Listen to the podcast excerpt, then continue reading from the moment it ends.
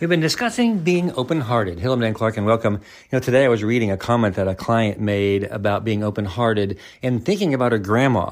She spent a lot of time with grandma as she was growing up because her mom and dad were busy growing a business.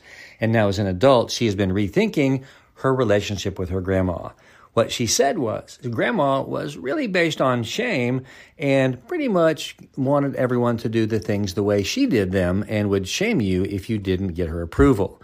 What this young lady said was that she rethought that and was willing to accept the things that were true about her grandma and not allowing those shamed ideas to continue to show up in her life. In other words, she moved away from the shame she felt that grandma put into her life and was moving more toward just accepting grandma for who she was, doing the best that she could.